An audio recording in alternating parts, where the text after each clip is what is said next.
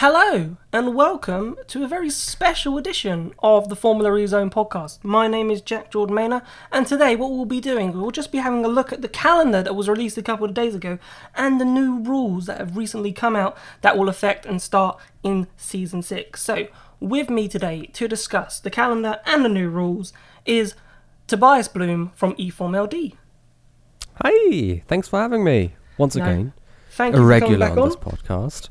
yeah, I know. Uh, we we still do these like massive intros like it's someone new, but uh, we sh- it's, it's it's me, Dan, and, and Tobias, as everybody knows. but Dan isn't here today. Um, obviously, it's a real short. We put t- together this podcast quite quickly, and Dan is currently away with family. He will be back for the Bern podcast, um, which will come out after the Bern E-Prix, but he's not with us today. So it's just me and Tobias just looking through the calendar. So that's where we're going to start now. Tobias, Calendar. calendar. What were your first impressions? um, I was amazed that Formula E really pulled off the travel madness, or is planning on pulling off the travel madness. We've heard about this the the stuff happening towards the rear end of the calendar. I don't want to spoil anything, but there are there's a lot of travel involved, and uh, I was surprised by them actually actually doing it and introducing a lot of travel next year. Apart from that, we've got a few regulars there. We've uh, s- we, we will be starting the season in Saudi Arabia once again, and we have have the stables. We have Chile. We we're going to Mexico again, Germany, and first and foremost, of course, we're going back to London finally. Yes, London. such I'm a looking long forward to time. that one. That's going to be my highlight of the year. I mean, I, Berlin always is a highlight for me as a German, but London will really be the highlight of the year. Yeah, I'm looking forward to that double header at the end of the season for round 13 and 14 on the 25th and 26th of July. So fingers crossed, because at the moment, people who I know in who listen to the podcast in Britain, the weather in London ain't great. Um, we're going through a real cold spat for the middle of June. So hopefully by the end of July, it'll be much better. Um, but interestingly enough, I thought with as you mentioned Saudi Arabia, Saudi Arabia is a double header. So obviously last season it wasn't a double header. This season it is, and obviously there's a lot of talk about Saudi Arabia eventually becoming a night race, which I don't think is, hap- is not happening this season, but that's obviously something for later seasons. But we started in December last season. This season, uh, well, last season's the current season, but this next season we will be starting a bit earlier in November. So the first race is on November 22nd and 23rd. So what do you think? A nice double header to kick us off, Tobias? Ooh, I like the idea. Um, double headers to round off a season always are popular. Um, I don't see a, we- a reason why you wouldn't want a double header for the season opening event as well. Um, thing about a double header is I think it makes it a bit more difficult for the new ones, Mercedes and Porsche coming in in season six. They would surely like a bit more time for their data analysis between the first the first and the second race. But I mean, they get plenty of time afterwards. I think it's just a matter of them having a lot less time than they would like between the first and second race, especially because they are new and coming in as a fresh team. Uh, that will make things a bit more difficult then, but not like it like it's not difficult, but a bit a bit more complicated than it than they were hoping for, maybe. Yeah, but generally, I I do like the idea of a double header. Um, you know the what's thing about interesting? yeah. Sorry to Yeah, cut, go I ahead. cut you off. And you know what's interesting? No, no. What you just bring up. Um, you said that obviously they'll have less time in the race, but also remembering that preseason testing. Obviously, had the dates haven't been announced yet. So the preseason test in Valencia. Now, obviously, they're testing now as we speak, probably um, Porsche and Mercedes. But testing will be mid October. So between you've only got about four weeks, let's say, to try and analyze that data ready for the first race. So even and it's very limited. It's only three days, so you don't have that much data to go for. So that you know that time it could really affect their preparation for those first two weeks. Hmm, I wouldn't say so because disagree? That's fine. That's fine. That's fine. uh, because they've got plenty of, of time of track time before in, in private testing.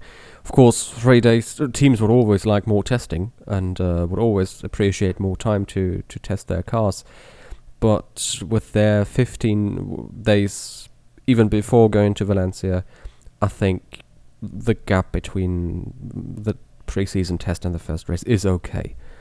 Um, Yeah, Yeah. it is four weeks. Like I just, I was just throwing it out there because I thought it was really interesting that you said, you know, obviously less time to, you know, analyze, and I was just thinking, you know, obviously, you know, we're pushing the season closer together. I suppose I know in other series like preseason testing, like Formula One, for example, is only two weeks between the, the start of the season, but they get more days, um, technically than than Formula E in a combined session. It should only be three days, which we had last year. I know they've got the 15 days of um, private manufacturer testing, but when you're testing your car, and if Mercedes and Porsche, for example, go to the first test session and realize actually we are not in a position to be fighting maybe at the top, which they'd like, because you know they're, they're both manufacturers are, are focusing now on Formula E, like so many others. Like obviously, like BMW are throwing everything at it and leaving other series to go to Formula E. So if they realize they're not there fighting for that title, then they've only got really a couple weeks to try and figure out how they could prepare their cars so they can be competitive and fight the front end. Obviously, it's all uh, speculation, but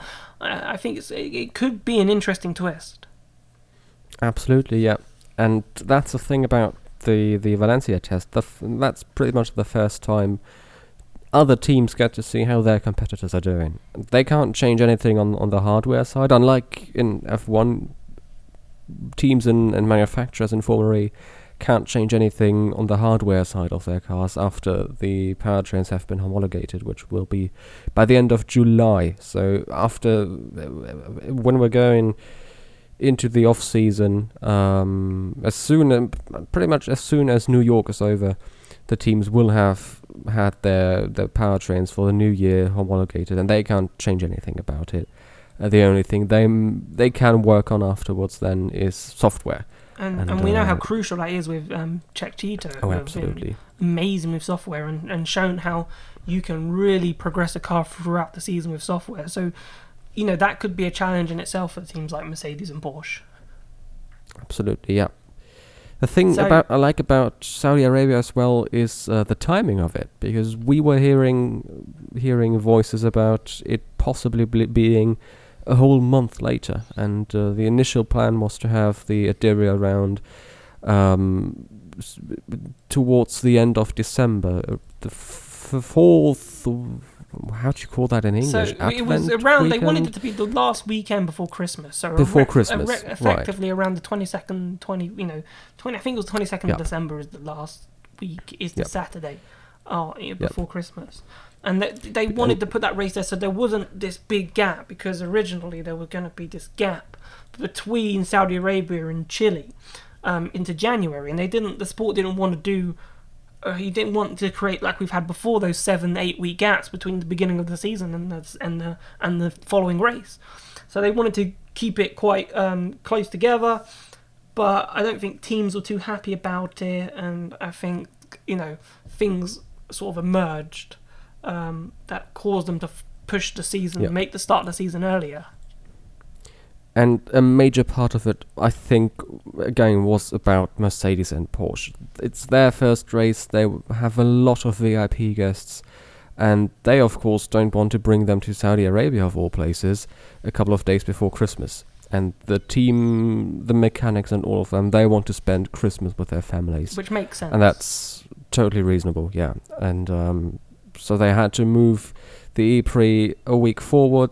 They realized, nah, that's probably not going to work. That's where the WEC race is in Bahrain. Maybe move it another week forward. Nah, it doesn't work. FIA Gala in Paris. That's where where all champions get their trophy. So season five for the, the season five Formula E champion will get his trophy in Paris that that night the week before F1 season finale in Abu Dhabi, not even, or maybe ar- around 100 kilometers away from Ad Diriyah. So not, the timing isn't too great, and that's why they, they ultimately decided on the final lap, uh, lap, the final week, and the final weekend uh, of November. Nevertheless, uh, we have a TBC slot uh, on 14th of December, the the date where we have the WEC race in Bahrain. Um, the season opener doesn't happen there, but we still have an open slot there. Um, Jack, what do you think? Will we have a race there, or is that just Well, early yeah, to have it. indications, early indications say that it might be Marrakesh. Now we reported that Marrakesh won't wouldn't have been on the on the calendar for season six. There was sort of some issues surrounding it. Drivers were saying it was quite tough on energy. I don't think a lot of people sort of saw that and said, "Oh, it's prophetic that the drivers said that." Yes, the drivers said that, but I don't think that's um, one of the main reasons um, for Marrakesh not being on the draft calendar. And remembering that Marrakesh was only ever supposed to be on the calendar for one season to coincide with the um, it was a climate change conference. It was called COP 22. Um, that happened in that season, but uh, obviously, it, Formula E Marrakesh sort of gotten quite well. It was a track they could easily use and easily implement onto the calendar. Um, so we've ended up doing three races there. Um, but f- I don't know if it's not Marrakesh. If they do put Marrakesh back into that slot, maybe having to sort out, iron out a few sort of like contract details and, and iron out a few things, then we might be going to Marrakesh. I've apart from that, I've got absolutely no idea honestly where else we could be going. Um, it will be a quite a big surprise um, if it's a new place and where that new place could be because you know there's quite a, a lot of really good Formula E journalists who have sort of managed managed to predict, managed to find out you know places that have been on the calendar and sort of you know said that this could happen. So if a city manages to escape everyone's attention um, being on the calendar, hmm. I think that's pretty pretty um, impressive by Formula E for keeping it secret. But early signs suggest it could be Marrakesh. Or Sao Paulo. How about that?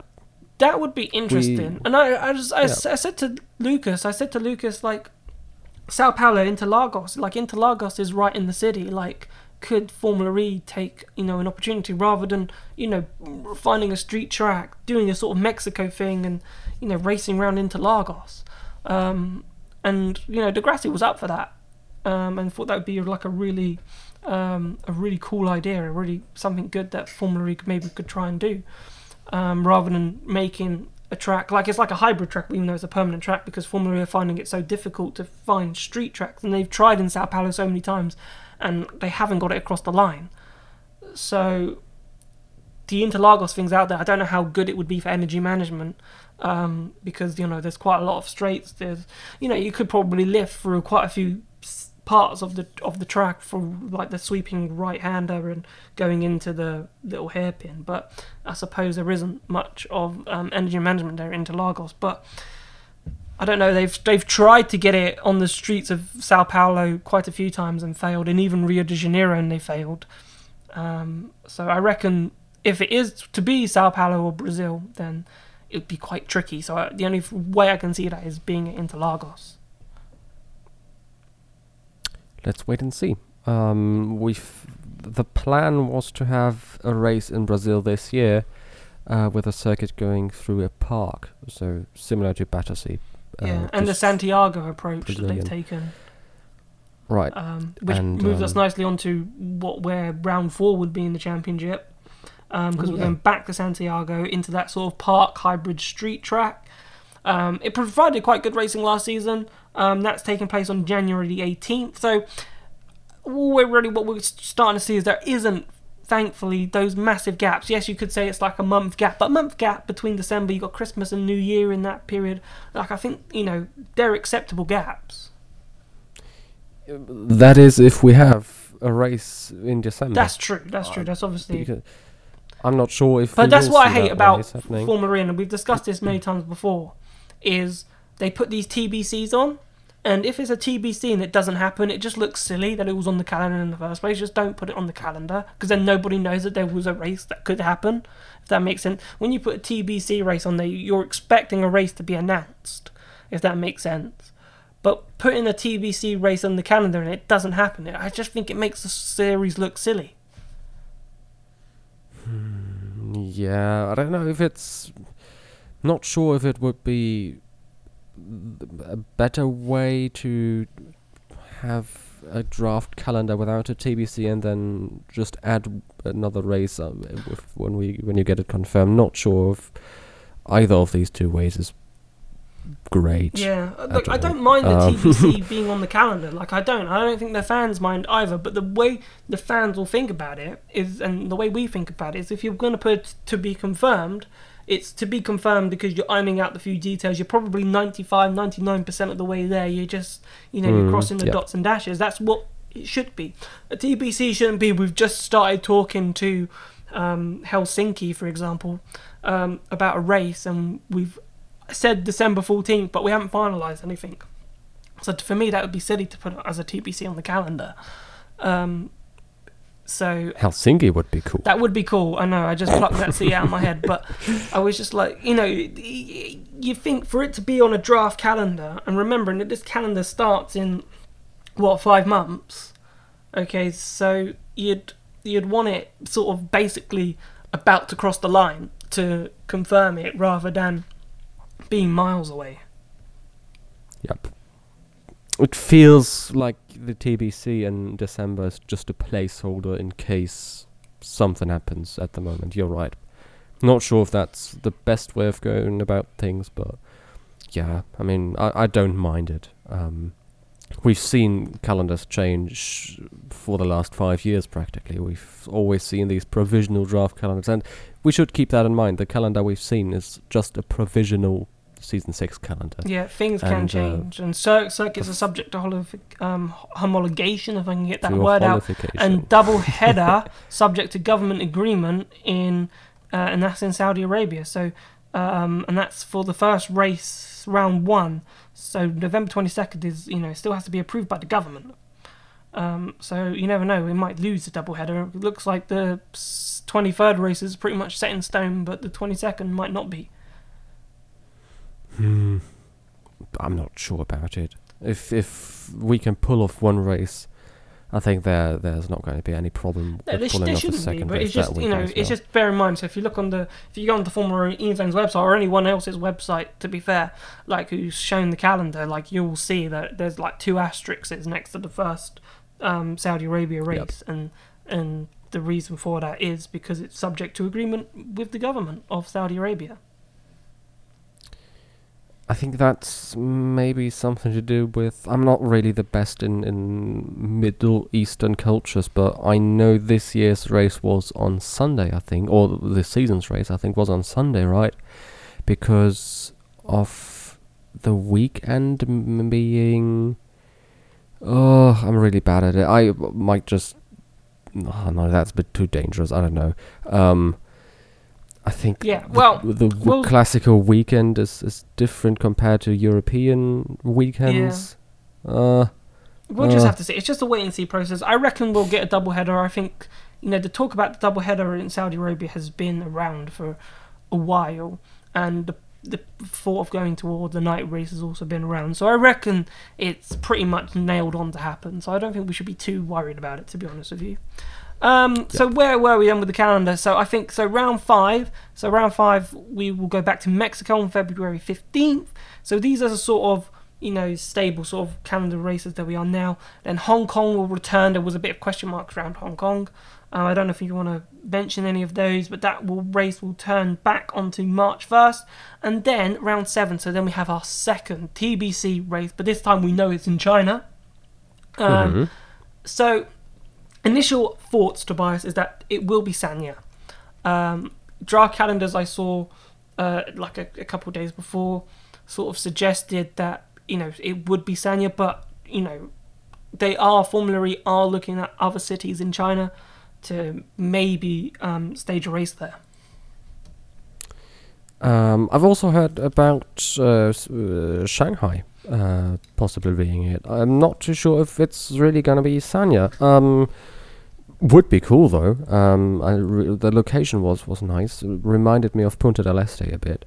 Um, yeah, but al- also I've heard about Shanghai. Maybe, it, although Shanghai probably is a bit 50-50 at the moment, or maybe 40-60 with the ten, tending towards maybe not this year. Uh, another possibility is Xi'an, um, another Chinese place. Uh, we haven't seen a race there yet, and um, I'd be interested to see that as well. To be fair, I haven't got a clue um, where we're going in China. Um, Sanya would be cool. We know th- they can pull off a race there. Um, it was good being there.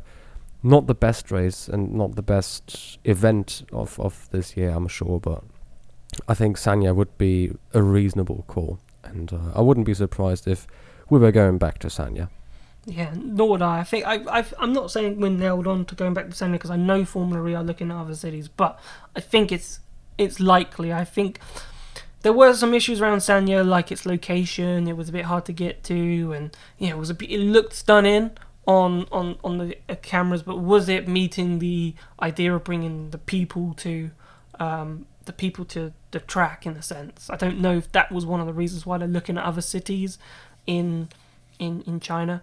So you know that's one to just watch out for. But I'm I'm I'm not saying I'm fairly certain. Well, maybe I am. I am saying I'm fairly certain that it will, will be Sanya. But you know, Formula E can Formula E thrown so many surprises. so yeah. don't be surprised if we go to a completely new city. And you know, China's such a big country, and there's so much of China that could maybe be exposed and become a bit more touristy, or sort of try and be a bit more open to touristy. Um, I don't know why I'm saying touristy, but like tourists, uh, like locations. Um, so it could be a really good way to show off China in a, in a different light. Uh, and mm-hmm. going to maybe different cities that we haven't really heard of or, or have heard of. But you know, when you think of China, you think Beijing, you think Shanghai. So there could be like other cities that are developing, like that Formula E could go to and show that you know there's this city that you can go and check out now in China. So um, I think it could be interesting. Um, so just rattling through then, because then we go into the European season. Well, so we think, because there's a, a random European city that we didn't realise was in Europe. Um, we go to Rome in round eight on April 4th, and we follow it by Paris.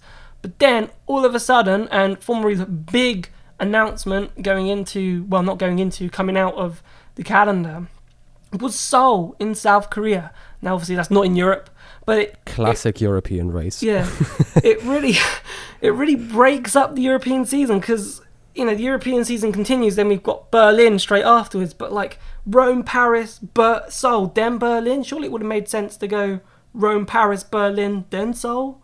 Like I don't know. Absolutely, it feels really yeah. weird to split up. It's super weird. Yeah. Um, no idea why. Um, maybe it's the weather. I don't know. Seoul is. Uh, uh, let, us see what. Uh, I'm, I'm, I'm struggling for words, but I have no idea why they put Seoul there. Um, to be fair, Formula E always wanted to pride itself on its green credentials, and I've I've been criticizing it on, on Twitter for a couple of, of weeks already. Um, I don't understand going to Seoul in the middle of the European season. Um, doesn't make any sense whatsoever uh, because we're going from Paris to Seoul back to Berlin and uh, then we're moving over the pond to New York before heading back to London for the final two rounds of the year and that's about I don't know 30,000 kilometers of travel and the thing about the calendar is that the teams will have around 10 days maybe um, for getting from Seoul to back to Berlin. So no one can argue we're using ships and going around the Indian Ocean and through the I don't know uh, what what's the canal called the Suez Canal. Yeah. Um, that might be an, an idea, but for going by ship, but yeah, not really. Um, so I think it's it's clear no, I'm not we saying Formula is always carbon neutral, yeah. but you know how they always you know they pride about having keeping the calendar sort of you know friendly in terms of you know uh, transporting goods and obviously the vehicles and all the freight that needs to be um, transported but it just it doesn't feel like putting Seoul in the middle. Just it feels like it negates that. Like it, you're just traveling for the sake of traveling. It's not organized. You're just hopping from place to place. Like you could have put Seoul yep. in the in the uh, end of the Chinese because obviously uh, South Korea is close to China, where you've got two Chinese races. It makes sense to maybe put it there, or maybe put it towards after the European season, or you know somewhere else. But splitting splitting it just felt weird, and we we've come accustomed to the European leg of the championship, and that European leg this season will be split, um, which is just a bit odd. But I think it's just something the Formula E teams are going to just have to deal with. yeah, yeah. I, I think nobody in the Formula E teams minds too much about that. It's just a matter of yeah logistics, and logistics really is difficult in Formula sometimes, especially the next race in Bern. We're going to to Switzerland next year. That has been a mess logistically, and um, yeah, bringing the cars from Paris to Seoul and back to Berlin.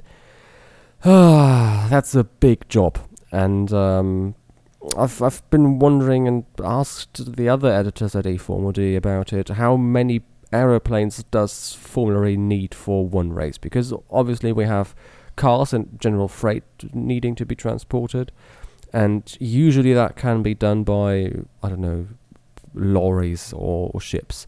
So when we're going to New York, I think we're using ships uh, Yeah. for going from Berlin. Maybe bring the cars to Hamburg and then, or Bremen or whatever, and then bring the cars to New York from from there.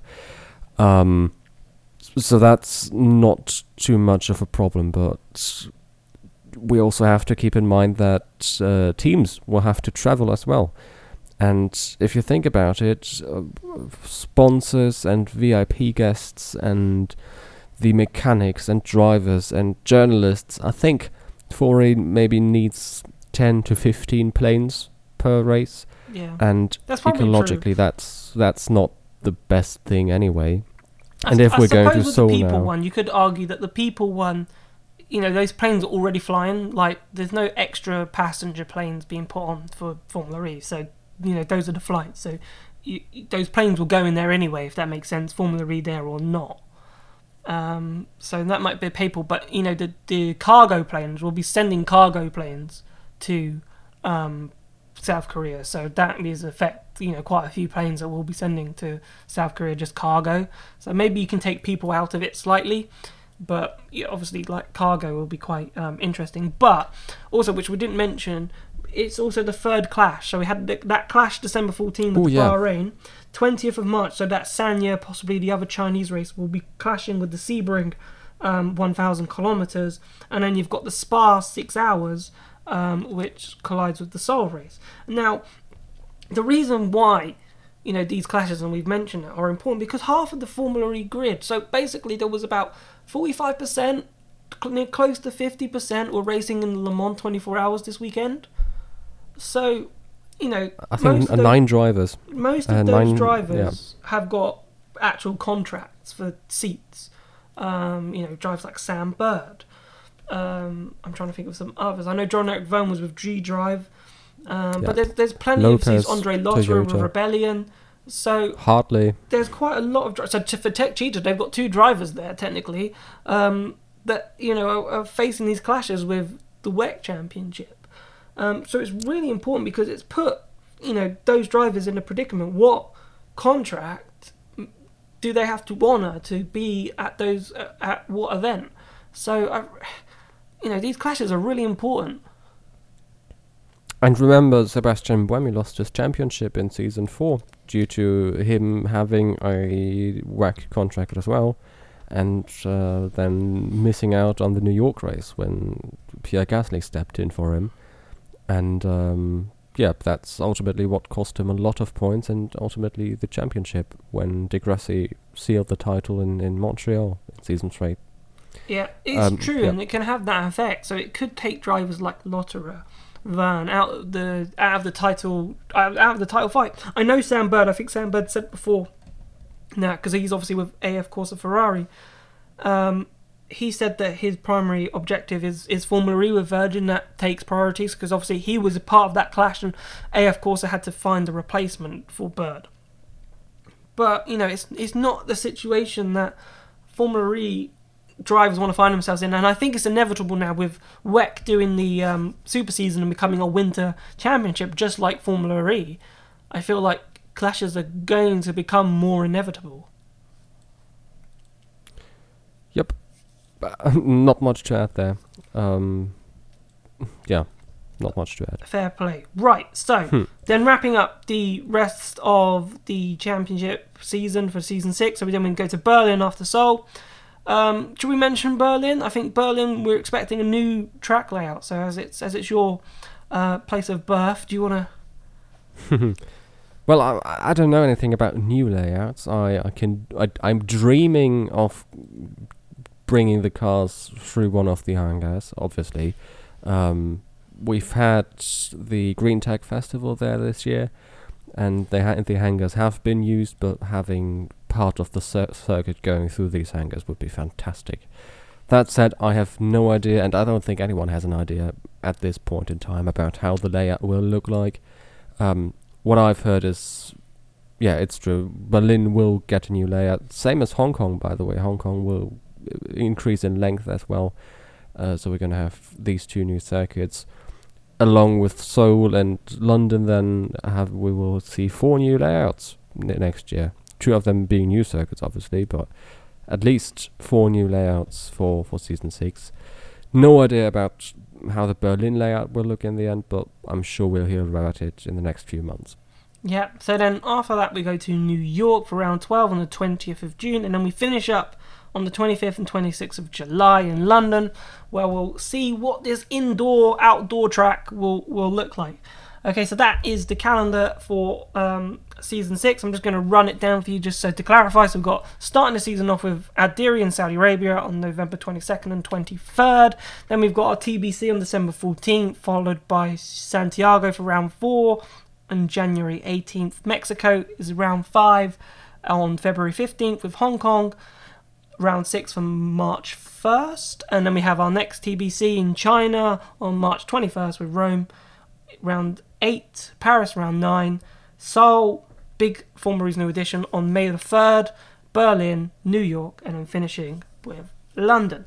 So that wasn't the only thing that sort of was announced though. Canada, obviously, Canada's always a big reveal, but we saw some rule changes and some rule changes around attack mode. And I think, Tobias, I think they listened to us. I think they listened They to this podcast and they heard our complaints about the use of attack mode under full course yellow and safety car.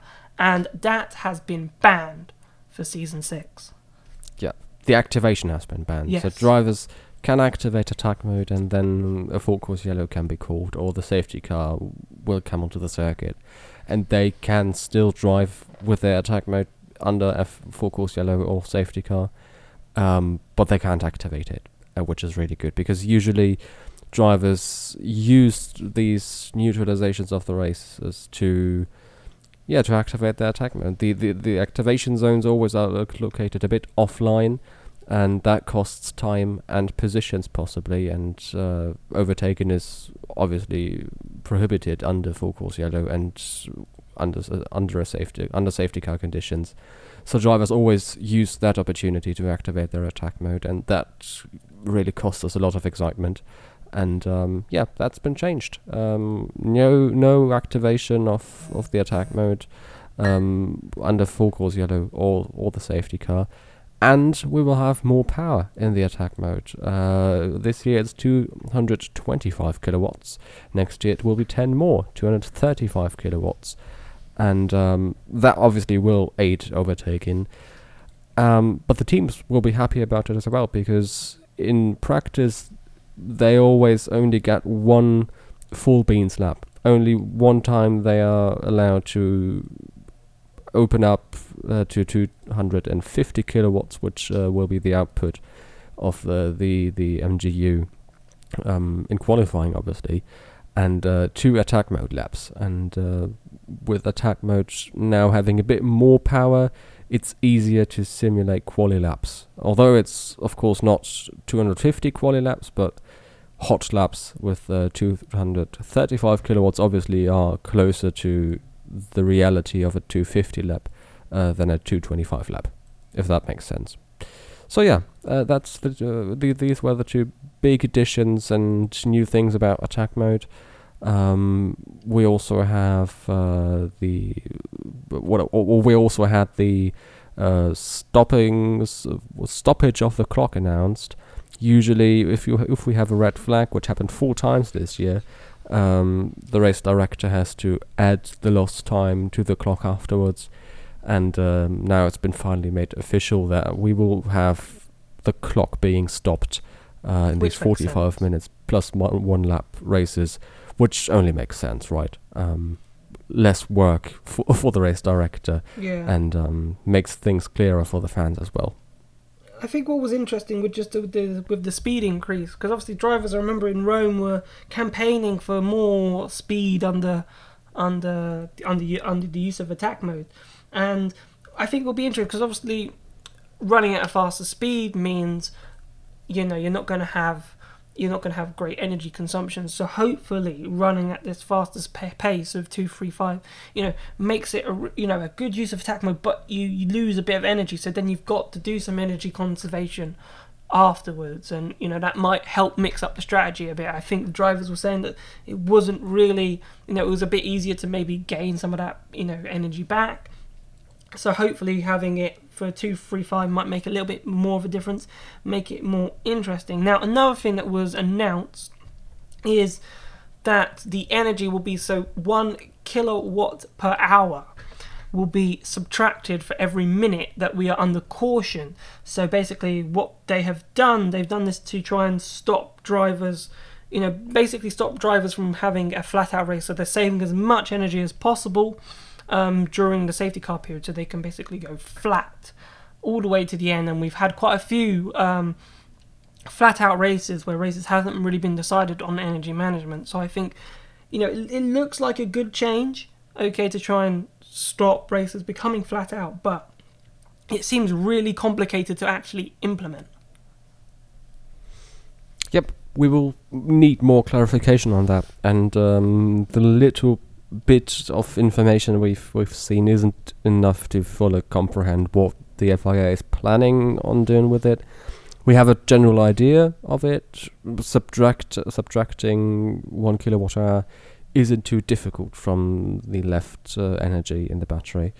Um, yeah, but technical details are still missing, and teams will be looking forward to hearing more technical details about it as well.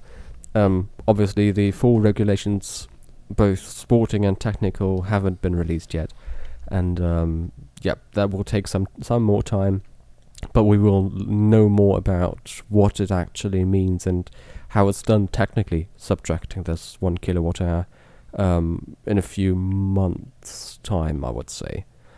The other major change, and I think the most significant change uh, for the regulations next year, is uh, the introduction of a new point for the best in the in each qualifying group.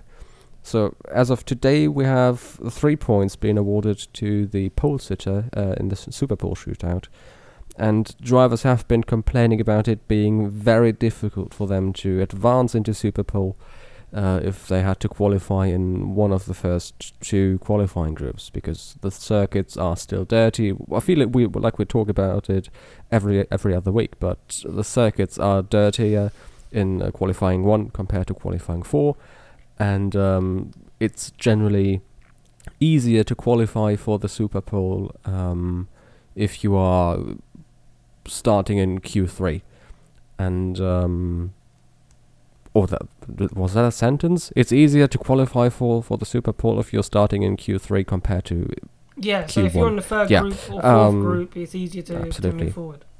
Yep. And um, drivers have been complaining about them not having a chance then, and um, them missing out on on the potential of more points. And the FIA now counteracts that with um, the introduction of one bonus point for the ones setting the best lap in their qualifying group. So if you are in qualifying two and are the best out of your six, and uh, you don't even have to advance into the Super Pole shooter because maybe drivers from Q3 and Q4 were quicker than you. But if you are quickest in your group, you get another additional point, and uh, that should keep the conversation a bit lower and a bit should quiet down critics a bit. And uh, critics, critics in, in the form of drivers, obviously, quiet them down a bit. And um, only uh, an interesting addition, and I think a good way to make it a bit more fair with uh, well the disadvantage obviously being so significant. Uh, it's only fair to have a point for the best in, in, in the qualifying groups. I feel. Yeah. So the Uh, only the only sort of um, altercation for that is that the driver has to be in the top ten. Um, Hmm, okay. So if the driver is in the top ten and they from their qualifying group, then yeah, you'll get the point. But if you're say group four, for example, but you qualify your highest, you you qualify 15th, for example, so you're lowest in the championship, and the best that that person does in group four is P15, then they won't get a point. But if you're in group one and you manage to make it to ninth, then you should get a point. Um, Is Okay. the way we see it from from the regulations. Okay. So yeah, so that those were the, and also I think Nissan. So the last sort of thing to mention is the Nissan powertrain, who have got two motors. So it's been very widely talked about, but we will be going to just one motor for season six, rather than the option of having two. Exactly. Yep. And we've seen twin MGUs being applied in Formula E ever since season two, so it's a big, big step to um, ban them all together. Um, but we've talked about it at length. The Nissans are really quick out of corners, but their powertrain also costs a lot of money, and I think that's, um, yeah, that, that that's the core of it all. Um, if the FIA had ruled differently and uh, had allowed, specifically allowed, uh, twin MGUs, we would have seen other teams also opting for the twin MGU setup, and um, that would result in an explosion of costs because it's just a lot more technology, and uh, that costs some money. And um, yeah, I think that's that's one of the core core ideas behind behind the ban of it all. Also keeps the playing field a bit fair. For Nissan, it's a difficult story because I've I've just said we only have about six weeks remaining until the powertrains for season six have to be homologated, and I'm sure Nissan have a plan B in place, but I think and I feel they were hoping for, um, yeah, for for them continuing on with their twin MGU setup. So imagine they've put all their resources into the twin MGU uh, and the double motor for next year, and now all of a sudden, six weeks before all the powertrains have to be homologated, um, they have to throw their plans overboard and start from scratch. That would be terrible. I'm I'm sure they have a plan B Yeah. and uh, all of that, but um, if they had had started development and focused their development efforts on the double motor, uh, that would be terrible news for them. I hope they haven't. Because we were and- talking about it about like maybe be that being implemented for season seven, so it gave Nissan some time to say, okay, fine, you can do it next season because you've started, but season seven, we're not going to do this anymore. But the fact it's season six, so fingers crossed for Nissan that they do have a plan B, and maybe they were sort of expecting this to happen so they could plan ahead. Because otherwise, if imagine if they were, as you said, had a twin motor system, and then they're like, oh, we can't use this anymore, and that, that literally Hmm. you wouldn't expect them to be challenging for anything next season. It, next season would be a throwaway season because they wouldn't have put any. You, you can't not in six weeks before it's homologated be able to develop a powertrain that will be able to challenge at the front, un, unless they're miracle workers. Um, but last thing I just want to mention is that, and I th- and I'm really happy with this because I had a feeling Formula E was starting to rush um, things is that the the end. So obviously we've just had the first season. Well, we're still we got it, but a couple races to go now until um, se- season five is finished with the Gen two car. So the first season with the Gen two car, and they were looking to sort of you know introduce Gen three for season eight, but it looks like the Gen two car will still be with us till the end of season eight. So season nine now and I'm, I'm not going to do the maths right now to work out what year that would be. Um, but season nine will be the first year of a new, completely redesigned Formula E car rather than season eight. Possibly, yeah. We might even see season 9 with a Gen 2 car, but uh, what the FIA clarified is that it will be at least until season 4, uh, oh, sorry, season season 8, that we will see um, the Gen 2 car, which is good. Perfect. Um, so before we wrap up, I think what we'll do is, considering that Bern is uh, next week, so I think we'll just have a look at the main sort of issues. I know you said there were some logistical challenges. Now, one of the key logistical challenges that the teams will have to face on race day is that the paddock itself, where the garages are being stored, is actually 800 meters away from the actual pit lane. which I thought was really interesting. Now we haven't really seen something like that since like Montreal, sort of Long Beach time, where you know the garages are sort of somewhere else, and you've got to pull the cars out um, to you know to the pit lane and have a separate pit apron um, where teams sort of work from. But this it seems like a really interesting challenge. 800 meters away, it's quite a distance.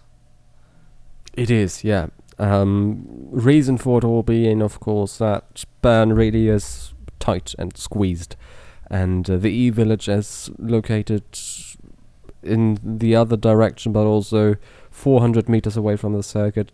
It kind of goes up the hill with the, with the circuit, so the E Village is really long this time and uses multiple streets and yeah, it's all a bit spread out because there's just no space in Bern.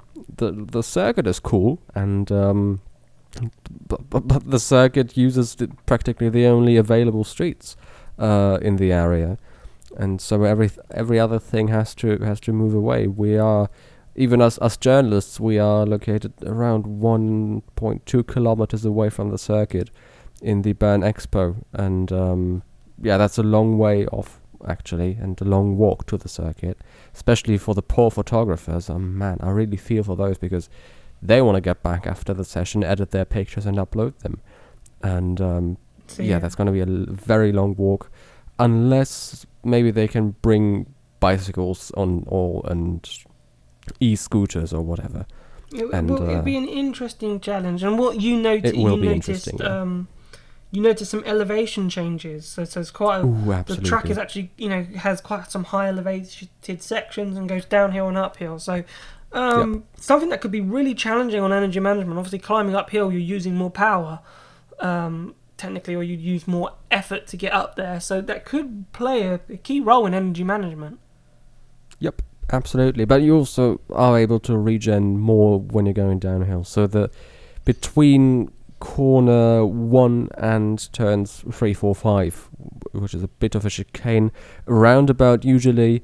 That's about 50 meters of elevation, and they lose these 50 meters of elevation in about two, nah, maybe 300 meters of of distance on track. So very quickly we're going downhill then we have the chicane, and then we're going uphill again. And uh, going uphill costs energy, but you can regen all of that energy by going downhill. Um, but you're absolutely right. Regen is going to be critical because, and temperatures are going to be critical because you have gravity as your friend going downhill, and you can lift off earlier and start the regen process. Um, but also that means that the temperatures will rise. And I'm not sure about the weather report about Bern, but if we had a very hot race with around 30 degrees uh, Celsius, um, there that might be very interesting, because regen will play a major role, and if you regen a lot and if it's hot at the same time, that means temperatures will rise, and um, yeah, we will have to keep an eye out for that if it's a hot day. Perfect. And obviously, it's a new race, new track. So it's Hmm, anyone's game, yeah. right? It's, It's anyone's absolutely anyone's game. Putting a prediction on who's going to win in Bern is like impossible because, you know, it depends on how good team simulations are. So when they're when they're practicing back at the factories, you know, it could really be a major twist in this season's championship. It could be, yeah, but we say that about every race, right? Yeah, that's true. Um, That's true. But I feel like this one's well, you know, it's got to be more significant because it's a new track. Because you, you know, some of the tracks before least you know they've got previous data. No one's got any data of Bern, so you know you could go one way and it could go be completely wrong, and that could be Jean-Éric Vergne, for example, who goes one way and it does not work, and then all of a sudden Antonio Felix da Costa wins the race. in Madrid and the championship going into New York is completely just thrown up in the air. Yep, absolutely. And uh, it's going to be a matter of who adapts best and who is quickest in adapting uh, to the circuit. Um, because you can simulate all you want, but one lap in real life is better than a hundred laps in the sim. And uh, it's go- really going to be a matter of, of who is, yeah, getting to grips quickest with the new circuit in Bern. Will be a very interesting day, Perfect. And um, especially that uh, doesn't doesn't make any anything anything more difficult for the teams. But the timetable has been changed. The schedule is new.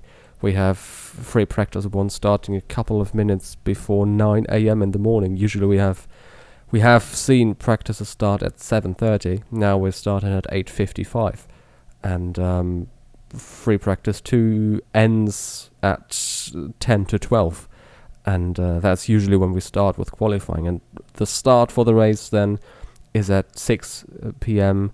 Um, Central European time, of course, and uh, you, you will have to translate that into your local time zone plus six hours to New York and uh, Eastern Standard Time, so it will be 12 midday uh, in New York. It will be 5 in the UK, and uh, yeah, you know the drill. So it's 18 o'clock, uh, sorry, 1800 hours, uh, as they say, 6 in the evening, Central European Time. That's when the race starts. Perfect. I think I think that's wrapped it up. If you've got any questions regarding uh, the calendar or the rule changes, um, then just feel free to either tweet Formula E Zone or tweet eFilmLD. There's plenty of people there that can help you answer your questions if there's anything you're unsure of. Tobias, thank you so much for coming on to the podcast today. Really appreciate it. No, thanks for having me on. It's been very much fun. Perfect. Please, you know, remember, you know, like the video if you're on Apple Podcast, Google Podcast, listening to the podcast. Um, you know, rate, review it. It really helps us just, you know, build up this podcast, reach more Formula E fans. Um, thank you so much for the support we're already getting on the podcast. Um, it's amazing to see how many uh, comments, tweets that we get. You know, people liking the podcast, and it's um, it's really great to see. So we thank you so much for listening, and we will see you after the Burn E Pre. See you.